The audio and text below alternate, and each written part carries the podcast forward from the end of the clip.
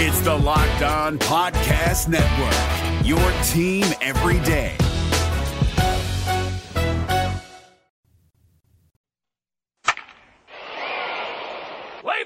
This is the Locked On Reds podcast. I'm James Rapien. It is great to be with you on a Friday. Chad Dotson, Red Leg Nation dot com, coming up in sixty seconds. On Twitter, at James Rapien, at Locked On Reds. Check out Locked On Reds dot com, where Jeffrey Carr has written uh, multiple articles, recaps, reaction, and more to your Cincinnati Reds. Uh, it was a weird day yesterday. Reds lose two to one in extras.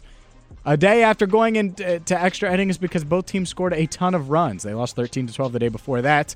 Homer Bailey on the mound tonight for the Reds, and uh, I'll ask Chad Dotson about Homer Bailey. But first, Chad, uh, who joined me uh, earlier today on E S P N fifteen thirty, I started off by asking him about the whole um, situation with Bob Castellini and, and what's gone on there with Matt Harvey.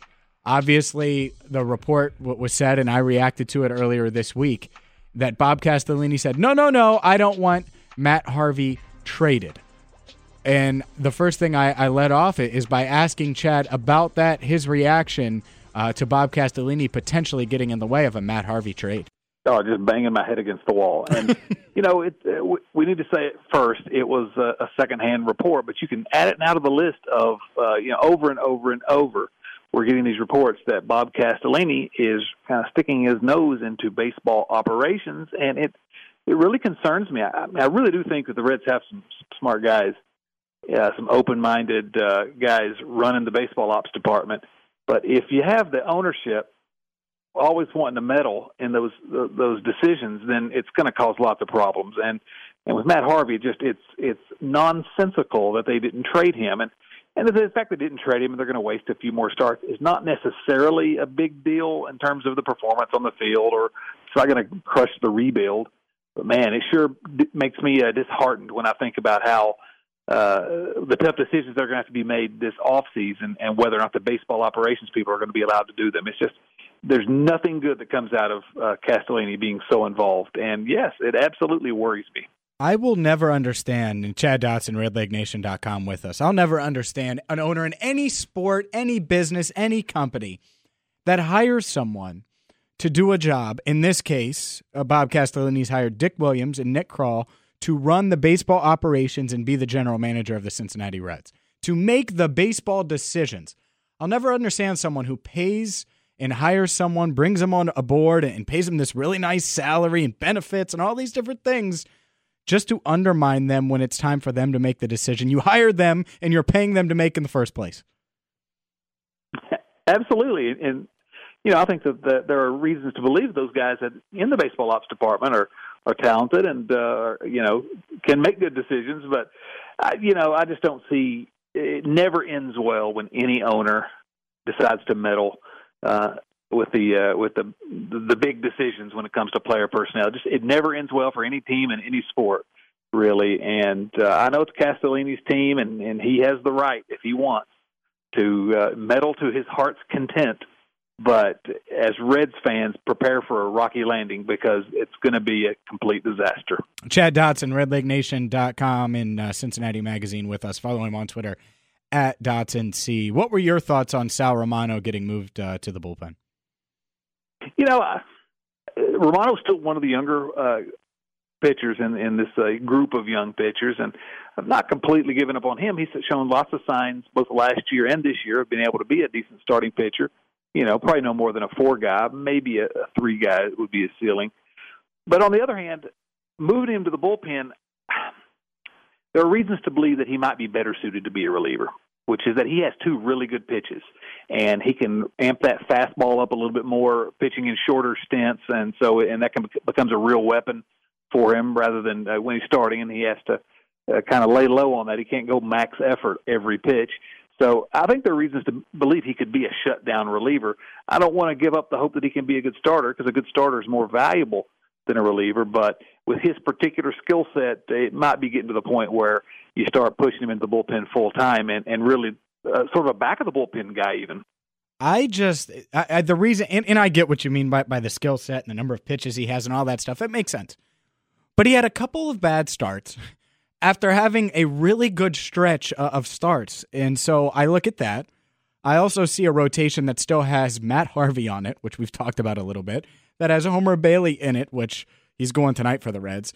And it just irks me so much that Sal Romano isn't getting looked at as a starter anymore, but we're still going into games with Homer Bailey and Matt Harvey and guys that clearly are not part of the future, won't be a part of this team when the Reds are winning again, getting starts. To me, th- there's a disconnect there, and I don't like it. Well, you're absolutely right, and it's completely indefensible. It's it's it's just indefensible to have Matt Harvey and Homer Bailey taking up starts right now when you could be giving them to, to Romano, who, like I said, I've, I've not given up on him as a starter. But let's see. Now's the time. Are they going to lose an extra couple games? I know they may win an extra couple games over having Homer Bailey in the rotation. But what about Tyler Malley? What about Cody Reed? Let him get some of these starts. He's in, he pitched well uh, starting yesterday.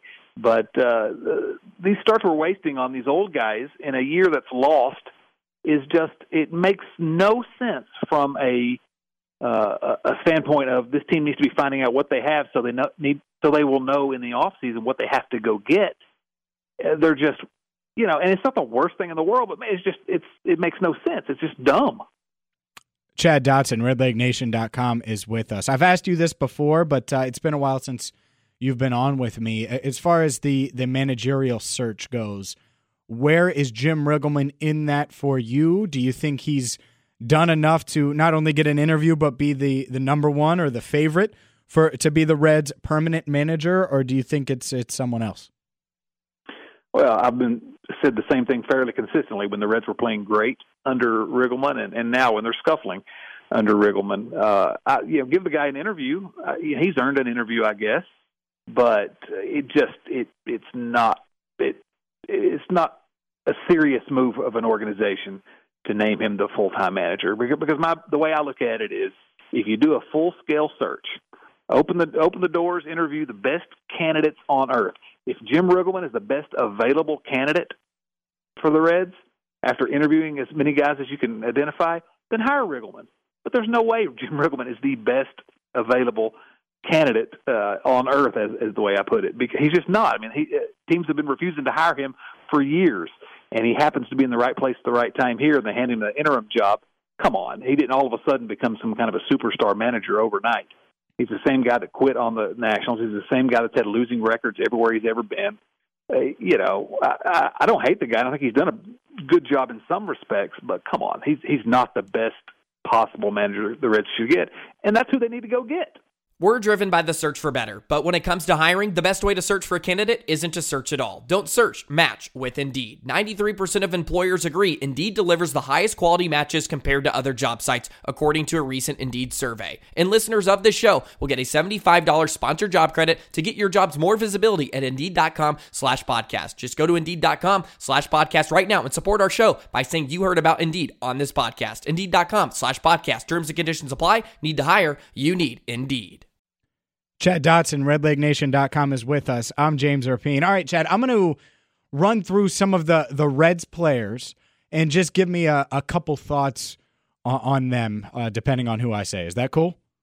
Sure, absolutely. All right, let's start uh, Let's start here. Let's start with a good one. Jose Peraza. Jose Peraza. Uh, surprising season, I think, has shown that he can be a starter in the big leagues, just twenty-four years old. Got to improve his defense, but I think we've learned a lot about him this year, and I don't know if he's your shortstop for the foreseeable future, but if he is, he's shown he can handle it. Scott Schebler. Schebler, another guy that it's got, he's got to stay healthy, but if he's healthy, he is sort of Adam Duvall plus for the next uh, two or three years, by which I mean that he'll have uh, better seasons than Adam Duvall ever had at, at his height with the Reds. Um And, and maybe not quite as good defensively, but uh, adequate. I think he's a solid corner outfielder that, again, if the Reds aren't able to uh, upgrade the corner outfield, you, you, a winning team can be very happy with Scott Schebler. A couple more for you, and, and this one, a younger guy, but certainly someone who's been interesting since he's been up here, Philip Irvin. Philip Irvin, uh, you know, he's a little under the radar for me despite being such a high draft pick. I, I, I've really not seen a whole lot out of him until this year to make me think he could be a legitimate major leaguer. Um, I think he is probably still most likely a fourth outfielder, but a pretty good fourth outfielder because he's got some pop. He's athletic. But, uh, you know, I wouldn't mind seeing, and this is what we should be seeing this year, is every day him playing, whether he can handle uh, an outfield spot. Specifically center field. People say they don't think he can handle center field defensively, but I'd like to learn that right now. Yeah, I would too, no doubt about that. Let's uh, let's name a few more here, and let's go with a guy that has went under the radar in this whole Matt Harvey deal uh, because Devin Mesoraco went, and then they had to get a backup catcher. The Reds did, and Kirk Casali. What do you think about him? You know, when you we talked earlier about letting the baseball ops guys make their decisions, whoever went out and identified Casali as a uh, a guy that might be available and that might work uh, at Great American Ballpark should get a raise. I mean, that's exactly the type of, again, you use the term under the radar. That's the exact type of under the radar decision that uh, good teams do to fill in the gaps on their team. Sure, it's just a backup catcher, but they went out and found a guy that they got for nothing, essentially, and he's been outstanding and uh, defensively and offensively. So, kudos to the front office for finding uh, Casali, and uh, happy to see him stick around for a while. I am too, no doubt about that. One last one for you, and it's a guy we've talked about a ton on this show, Scooter Gennett. Scooter, you know, he's been hurt a little bit, so his numbers have uh, dropped some since the, the early days of the season when he was uh, hitting such heights. I think that uh, it's. I still feel the same way as I have all season. You can make a really good argument to uh, keep Scooter around for the next uh, two or three years. You can make a really good argument to try to trade him. It, I think it's going to depend on how much you're going to have to pay him and how long you have to pay him for, but I I think you can make a really good argument to sign him to a three-year deal. But then the question becomes, where do you play him? Because uh, Nick Senzel just was named the best defensive second baseman in double A. Uh, you know, Nick Senzel needs to be, if he's not playing short, needs to be playing second probably. Where do you put Scooter? You know, I think you can use him as a kind of Ben Zobrist top utility guy that plays four different positions, and you still get him six hundred at bats. Chad, if you were the general manager of the Reds, or in this case the owner, since the owner is the one making the baseball decisions, right. um, would you move on from Homer Bailey, or would he be in your rotation or on the roster when twenty nineteen starts? Oh, I think that if he's on the roster, I think you're trying him as a reliever. Uh, there's zero chance he would ever start another game for the Reds if I were in control. And uh, you know, sure, they're going to have to eat twenty-eight million dollars, I think, when you include the buyout. But that money's spent either way. Homer Bailey's getting that money whether you pitch him or whether you don't pitch him. And if you pitch him, he hurts your product. He hurts your team. And I hate it because I've been a big fan of his for years, of Bailey's for years. But it's time to move on. If he doesn't want to agree to go to the bullpen, it's going to be uh, you know, have, uh, his ego need to be stroked. I'm just saying, so long. Here's a check. Thank you for everything you've done. Good luck in the future. One last question for Chad Dotson of Red Leg Nation dot com. And it involves, we're going full circle here. Let's go back to where we started. Matt Harvey. It, it, there were reports that said that Bob Castellini didn't want him traded. That leads me to believe, well, if you're not trading a guy who's going to be a free agent, that there's at least a chance, a possibility, that the Reds could re-sign him this offseason. Is there any chance that uh, general manager Chad Dotson would do so? Well, no, unless the owner ordered me to, uh, which is, again, what we're both afraid is going to happen. No, there's there's no just – I guess if you bring Harvey back on a big-time incentive-laden contract maybe for really cheap guaranteed numbers, maybe you can justify it. But otherwise, what you're talking about is giving big money. Remember, his agent is Scott Boras, so they're not going to get him cheap if they, if at all possible. Um, you're talking about bringing in a guy that's going to be thirty years old, who has had surgery on his shoulder, surgery on his elbow, who has was recently designated for assignment, basically, uh, you know, cut by the New York Mets, who are just a garbage organization, uh, within the last, you know, three months. It just it it uh, it would boggle the mind to see a team that is serious about being competitive uh, sign him to a long-term deal. And if they do that, a lot of other front offices around the league are just going to be uh, giggling uh, at the uh, insanity, giggling at the uh, dysfunction in the Cincinnati front office. I said that was the last one, but I actually have one more for you. Billy Hamilton, let's say he's going to make, because he's eligible for arbitration, I assume he's going to make around eight million dollars next season. Is he your starting center fielder if that's the case? Well, I think uh, this is a situation where you can make a case either way. I think a good team, especially as good an offense as the Reds are going to have next year, can handle having a guy like Hamilton in the lineup if you bat him ninth, because he's such a good defensive player and he's so good on the base paths. Ideally, you get a you upgrade offensively at center field, and you have Billy Hamilton on the roster as a fourth outfielder where he can really be, help a, a team as a pinch runner and a late-inning defensive replacement. So I think you can make the case for Hamilton. The problem is, as you said, he's going to be a little bit expensive going forward, and I'm not quite sure it makes sense for the Reds to do that. But, of course, again, the owner has been quoted uh, more than once as saying he hopes Billy Hamilton retires as a Red. So who knows? Follow Chad on Twitter, at DotsonC. Check out his book, uh, The Big fifty Cincinnati Reds. It's in bookstores, also on Amazon dot com. And check out his work for Red Leg Nation dot com and Cincinnati Magazine. Chad, it's always a pleasure to talk to you. Thanks for coming on, and I'm sure we'll talk soon. Oh, I can't wait to talk to you again, James. Thanks. Good stuff there. That's Chad Dotson, Red Leg Nation dot com. You can follow him on Twitter, at DotsonC. He joined me earlier today on E S P N fifteen thirty. That's going to do it for me. Have a great weekend. Hopefully the Reds can get Homer Bailey his second win of the year. I uh, I don't think that's uh, realistic, but who knows? Maybe they can improve to two and seventeen. I, th- I believe they're one and seventeen right now during Homer Bailey's starts this season. Maybe they can improve that and build upon it and make it two and seventeen. I'm James Rapien. Have a great weekend, a great extended holiday weekend. Thanks for listening today on the Locked On Reds podcast. Hey, Prime members, you can listen to this Locked On podcast ad-free on Amazon Music. Download the Amazon Music app today.